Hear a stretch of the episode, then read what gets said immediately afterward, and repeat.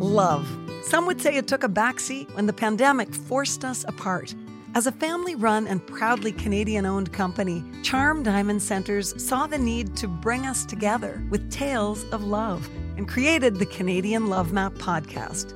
Since then, we've shared hundreds of real, uplifting stories that prove love conquers all. So thank you for listening. We couldn't do it without you. And remember, love starts here. These were moments that not everybody gets, and there were nothing that I took for granted. And I just wanted to experience the country and follow my bliss. Hi, I'm Nancy Regan. Welcome back to the Canadian Love Map. Today's episode belongs to one of the funniest people in Canada. Ron James has had a decades-long love affair with audiences across the country, and now he's written a book about that long-standing relationship. It's called All Over the Map, and that's also an apt description of my conversation with him. Enjoy.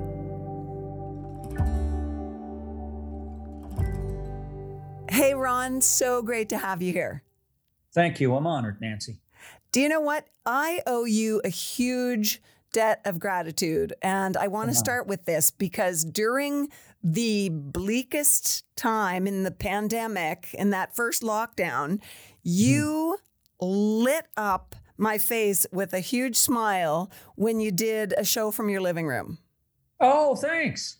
Oh, thank you. Thanks. Oh, you tuned into that New Year's show. Yeah, yeah, yeah. It oh, was boy, that so was great. So, well, you guys, although I couldn't hear you laughing, I was hoping you were, because it was uh, it was certainly um, a way for me to stay engaged and, um, and you know, besides maybe put uh, a few bucks in my kitty, uh, it was my way of making sense of the chaos we'd all been walking through in the language of laughs. Mm-hmm. And I think that's what people needed on New Year's Eve. And we'd all been in lockdown and um, just so worried and uh, frustrated with how the pandemic was not progressing uh, to the direction we wanted it to. So thanks very much. That was a That was a good experience. I'm glad you tuned in. Well, it felt like a gift. It really did. It felt like, as you say, needed laughter. Yeah, it really, it felt like a gift, but so does your book.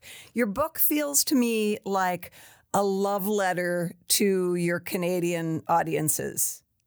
That's exactly what I was hoping for. So thank you. Uh, it's been, um, you know, it's...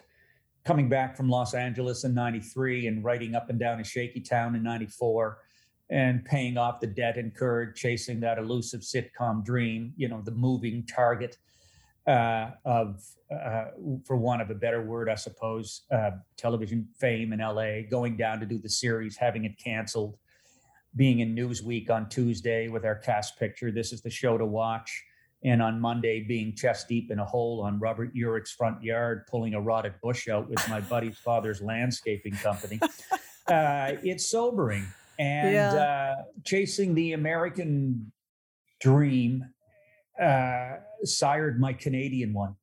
So when I came yes. back, writing up and down in Shaky Town moved me into stand-up. And I think slowly but surely, one, one kilometer at a time, one gig at a time, Uh, it began uh, playing soft seat theaters. And in the book, I talk about that first tour around the frozen lip of Lake Superior in February when I was smack dab in the heart of the Canadian Shield, scoured granite hard by retreating glaciers.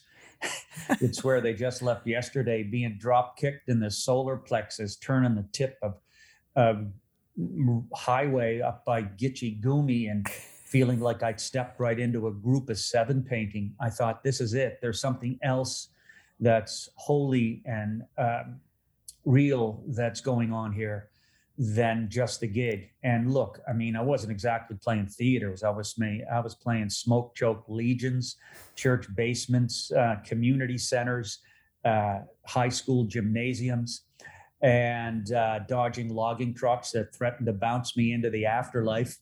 But it was tactile. It was a real, you could feel. And it was some something that I was doing myself. that didn't depend on an agent's endorsement, that didn't depend on a manager's strategy, because nobody believed twenty-five years ago that playing soft seat theaters in Canada was really worth the goal, the, the grail. Um, but after those three years spent chasing it in Los Angeles, I knew that there could be a legitimate one here. And what became so wonderful was hearing this heartline hum, this soul note that was being sung by people in place in my travels from one point of the compass to another. Tell me about that. Well, um, whether it was enjoying a, a sandwich on the beach in September in Stephenville, Newfoundland, before the gig that night, um, talking to um, an elderly grandmother flying back from Toronto where she was visiting her children who'd flown her there on flying points they got from flying back and forth from Fort Mac, or talking to an Indigenous kid uh, at the Safeway uh, in Prince Albert, Saskatchewan, about the racism he'd experienced his whole life, uh, sitting behind a million-year-old boulder dropped by retreating glaciers on the tundra, while a, an Indigenous caribou hunter told me of his escape from the downtown east side and heroin addiction, to a, um, an elderly waitress uh, at the Delta Hotel in Calgary who referred to Alberta as the land of opportunity, that when her mom and dad were killed in a car accident coming around Kelly's Mountain in the winter snowstorm in sixty-seven, she was left with eleven brothers and sisters to take care of because she was the oldest. She read about Alberta in Time magazine and moved out herself and then flew them all out one at a time. But she also told me that the two oldest boys, there was there was just this beautiful humor, this soul humor in the middle of all these stories as well, you know, um, uh, which I love. I love when when the dramatic and the comedic uh, are in tandem, because that's really what life is. Mm-hmm. And that's the hard challenge. And this is like, you're talking about soul here. And I think that's where this that's where the soul note sings the loudest, right? And uh, because life's not perfect.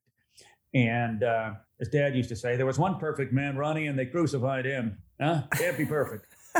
So um, anyway, and she told me that uh, the boys were working in the pit when they got big, the two oldest fellas. And that great Cape Breton accent from the other side of the causeway, she said, so they wouldn't talk to me when they were at the kitchen table. They'll just sit down and, and shovel the food into their mouth. So do you know what I got? I got chopsticks. Yes, I did. I got chopsticks for them. You ever tried to eat mashed potatoes with chopsticks? Honest to God. That'll slow you down. I roared. I roared. Uh, or, or, or, you know, I would, I would talk to, I would talk to people in, in, in Prince George, or, or people would tell me stories of their lives in Nelson, B C. And I wanted to be a journalist a long time ago after I graduated from Acadia. Mm-hmm. So I think I was uh, vicariously answering um, my journalism um, uh, ambitions of a younger man before I moved into comedy. So I was diligent. I kept my moleskins and uh, filled in journals when I was on the road, so that whenever anybody talked to me, I wrote it down shortly afterwards. And I had yeah. my routine. I'd wake up in the morning, I'd go for my run, I'd come back, I'd have another breakfast, uh, then maybe I'd uh, just go to a cafe uh, or whatever, or crack the newspaper. Uh, but I always did my research. I, I always put my feet on the ground, and I was able to experience the country from the soles of my feet up, like to go to Head Smashed In Buffalo Jump and talk to a Blackfoot docent as he told me all the names of the uh, points of land Uh, in Blackfoot. Uh, these were moments that not everybody gets, and there were nothing that I took for granted. And I just wanted to experience the country and follow my bliss. This podcast is brought to you by Charm Diamond Centers, Canada's largest family-owned jewelry store. They are proud to be putting love on the map, and the staff at Charm Diamond Centers are thrilled to be a part of your love story too. So visit charm diamond centers dot com or one of your local stores. Love starts here.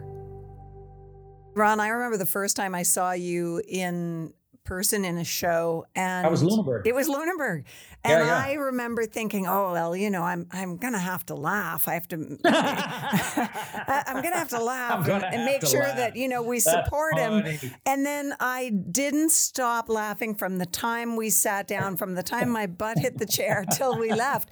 And my husband said the next day, the thing he enjoyed most about the show was yeah. seeing how hard I was laughing. So it was beautiful, but it was also, so nice. it was That's my introduction so nice. to your kind of comedy, which is different than anyone else I know. You are well, a thinking man's comedian. And uh, I want to know, how do you describe your show? What do you set out to do other than make people feel good? What's your, what's your real aim in, in a stage show? Unity, I suppose, rather than hmm. divisiveness. Yeah. And I got, uh, I hear from people when I get too political, they don't want that from me. And uh, when the Orange Mutant was running America into the ground, that low hanging fruit that was Trump, uh, you know, it's like you're swinging at a pinata, right? And you yeah, it was it hard to time. resist, right? Help up, right? And, uh, but I was proud of some of that content. Absolutely. In my case, I can't work these things out at the club. I mean, I went to a club for the first time in, I don't know, eighteen years, a couple of weeks ago, just, you know, and uh, because, you know, my eldest, who's thirty-two, uh, and my youngest, twenty-seven, sometimes it can be blunt to dad. Dad, you're going to have to go to the clubs. Your audience is getting old. I said, well, I'm old. Maybe they'd like to hear more jokes about how I have tennis elbow and I only played seven games in my life. Yeah, yeah, I had tennis elbow, my left arm. I played seven games of my life, Nancy, and I'm right-handed. So, Jesus. It was right? probably from drinking beer and not playing tennis. Yes, and then the chiropractor says, how do you sleep? On your arm, on your back, and your stomach? I said, I don't know, buddy. I'm asleep. That's what I get for going to one of those fake oh doctors, huh? Chiropractor. Anyway, uh, so, uh, I will, oh, so we I will. did. So I did, and I thought, what? What? You're not talking about anything. You're not taught you. What's your point of view? Yeah, it's it, it's all over the map.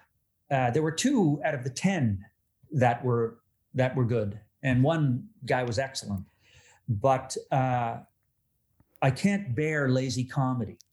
Mm-hmm. I can't bear a comedian just standing on stage, using the audience as his uh, sounding board. Hey, hey, where you from?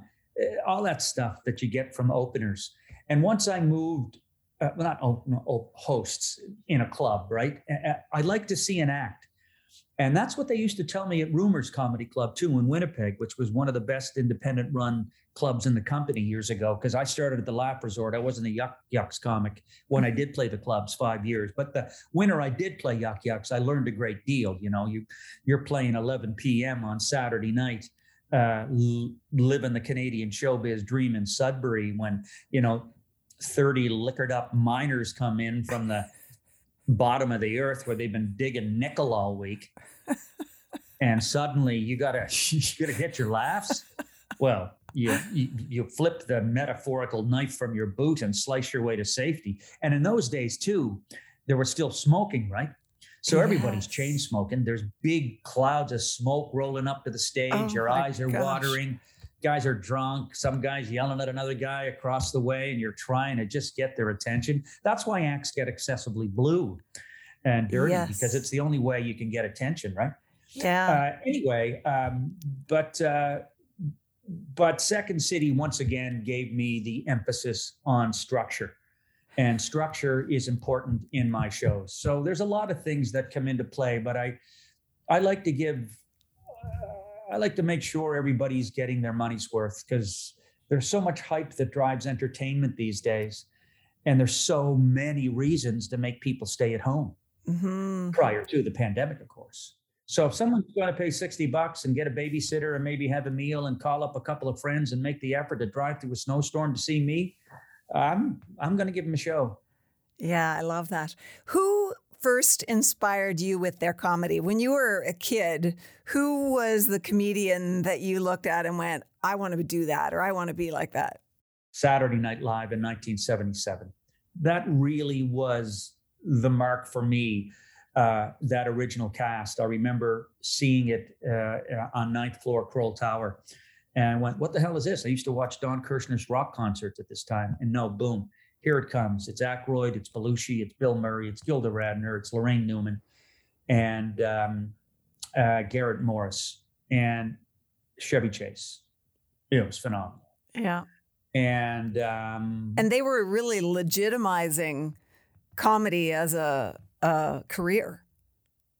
You're exactly right. They legitimized comedy as a career. And so many, and I found out, where did they come from? Who are they? And they came from Second City. Mm-hmm. So after graduation, I went up and I took the classes in Second City, and that's how I got into, uh, I got hired a year later. And uh, I tried stand-up uh, that first uh, year too, and it was, uh, I didn't like bombing. I couldn't, I couldn't take the bombing, because uh, the first night I did great. And then night after night after night after that amateur night, I, I just kept getting crappier. And I thought, geez, I can't do this, man. I gotta, you know, I gotta, I gotta be around people. That sounds like ener- golf yeah. a little bit. And the energy at Yucks was very competitive in those days. It was dark and competitive. Yeah. And uh, once I got into Second City, there was a whole different vibe. It was, it was fun, you know, and you were around people and you made fast friends. And Uh, a year later, I met June, and we stayed together for twenty-three years, and and and had two beautiful daughters out of the relationship before we split. So, um, I mean, there's a lot of good that came into my life from joining that organization, besides the disappointment. And uh, I um, I talk about it in the book how um, you know, it's like a batter loses his edge or a goalie loses his concentration. Uh, there was a standard of improv that um, wasn't copacetic with my energy. Let's just say that. And uh, I got let go, and it was a hard thing uh, to uh, hear when this had been my dream in Toronto. So that was a big setback, to be let go from an organization that uh, I uh, I was a, a real star in the touring company, and uh, we all got along. And then the pressures of main stage in downtown Toronto, and everybody who was anybody was shooting a movie in Toronto at the time. And this was always a stopping place, you know. I remember Robin Williams came down and improvised with us five nights in a row after doing his own show at the Hummingbird Center. He did two hours there, came with us, did um, an hour set improvising with us, then did another hour of his own material. It was like nothing I'd ever seen. It was a, a starburst. But everybody'd come through, and there was always pressure to, um, to be as good as the S C T V people that were on the air at the time. Uh, but lo and behold, life's all about the long haul. Uh, thirty years, no, thirty, thirty-five years later, I get a call from Andrew Alexander, the chap who gave me my pink slip all those years ago, and said, look, Ronnie, uh, we want you to um, open for S C T V's Netflix special being directed by Martin Scorsese at the Elgin Theater and hosted by Jimmy Kimmel. And so I guess he felt that the improviser I tried to be uh, thirty-five years ago Uh, wasn't the stand-up that I became uh, after all those years on the road. And um, so it's about the long haul, Nancy, and it's about never, ever, ever giving up. So, Ron, when you look back, do you have regrets? Uh, oh, yeah. Oh, yeah. I, I thought you were going to say, well, yeah, no, it was good that I got dumped at that time that I did way back then. I made some personal choices I'd rather not go into.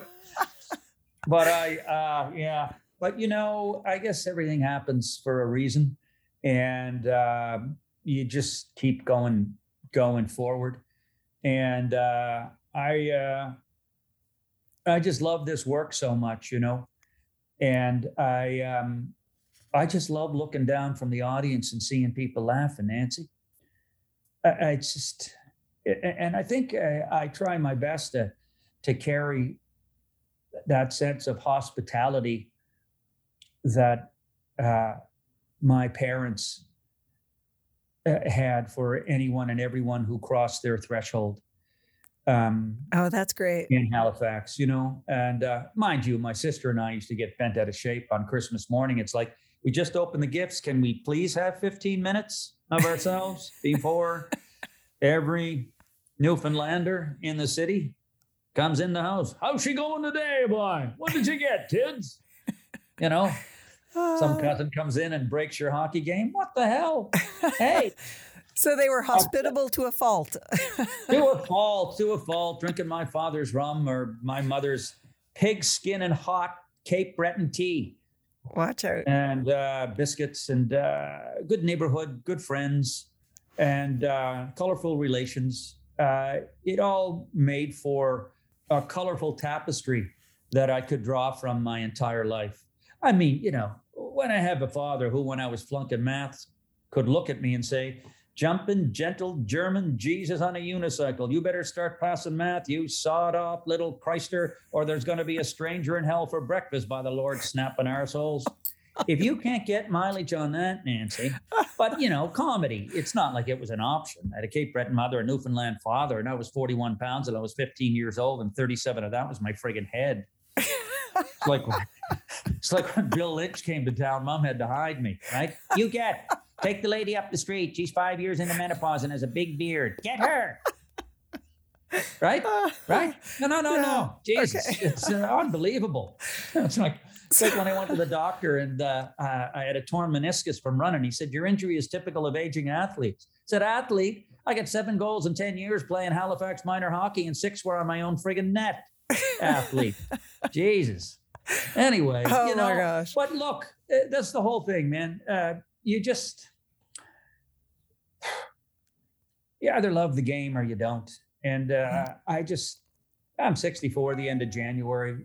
I, I've just been very fortunate uh, and grateful to uh, have been given the opportunity to um, actualize my calling. Ron, there's a lot of Canadians who have made it big in comedy. Where are the funniest people in Canada? I'm going to ask you to choose to choose a region. Are you willing to do that? Oh no, that's impossible. That'll that'll piss them off and tour the whole country. okay, okay. What are you You're crazy? Right. I got to play B C in November too. Uh, okay, can you? But look, look, I'm going to tell you, pound for pound. I'm going to say pound for pound, and this means no disrespect to any other corner of Canada. Newfoundlanders, man. Yeah. Newfoundlanders, Nancy. It had to be. God almighty. I just played the Writers' Festival in Newfoundland. First time I was on stage in a year. Oh, my God. And I said to them, I said, for the love of God, you can't stop talking, can you? Can I just get a double-double and a donut?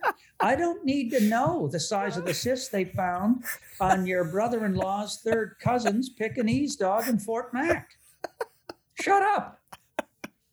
Shut up. And I'm telling you, I was there for four days, and I came away there thinking, if a person doesn't leave Newfoundland with a smile on their face and a spring in their step, there's not a medication in the world that can put one there. Right on. And this is all due respect to my Cape Breton roots and all due respect to Haligonians that I grew up with who always made me laugh and all the other people across the country. There's something magical about that chunk of Gondwana land sitting in the North Atlantic, already old as God and a long gone B O tucked on. That's got some kind of special dust sprinkled on it because uh, it's remarkable. I love it. Okay, and so my last question has to be, if this book is a love letter to Canada, what do you love about this country of yours? Our generosity of spirit. Mm-hmm. Our generosity of spirit. You know, I remember when Fort Mac burned. Huh? Right. I'm in downtown Toronto in Corktown in a condo, and there's nothing but condos around me, okay? And when Fort Mac caught on fire, was it eight years ago now? Uh, there was a big dumpster, like when you do renovations, uh, just um, at a store around the corner from me. Right. And for a country ridden these days, it seems, with finger pointing, polarity, and schisms, um, that big dumpster filled with clothes, toys, and items for the people of Fort Mac in forty-eight hours. And it's remarkable how small town Canada feels during times of crisis. And I wish to God that this idiocy perpetrated by anti-vaxxers, anti-maskers, anti-this, anti-that, and how the libertarian ethos take a back seat to community so we can wrestle this pig to the mat and finally move forward. Because we're not going to be able to if we don't join together as a community. And I think that generosity of spirit exists in this country. We just have to remember to find it again. And it's there. Um, you know, look at what the Maritimes did last year with the Atlantic bubble. It's generosity of spirit, and we have to marshal that communal spirit, because when me trumps we, everybody loses. And that's the way we got to pull together. Right on. Okay, bud. Thank you so much for your time. Thank you for this beautiful book. It's going to put us, it's going to put smiles on a lot of faces and laughs in a lot of hearts. Well, we'll see you in the kingdom before too long. Sounds good, brother. Thank Thanks, you very Ron. much. Stay well, my friend. Thanks so much for listening to the Canadian Love Map. If you love us, please subscribe and share. We'll be back next week with another love story to add to the map. This podcast is presented and made possible by Charm Diamond Centers. It's hosted by me, Nancy Regan, and is produced and distributed by Podstarter.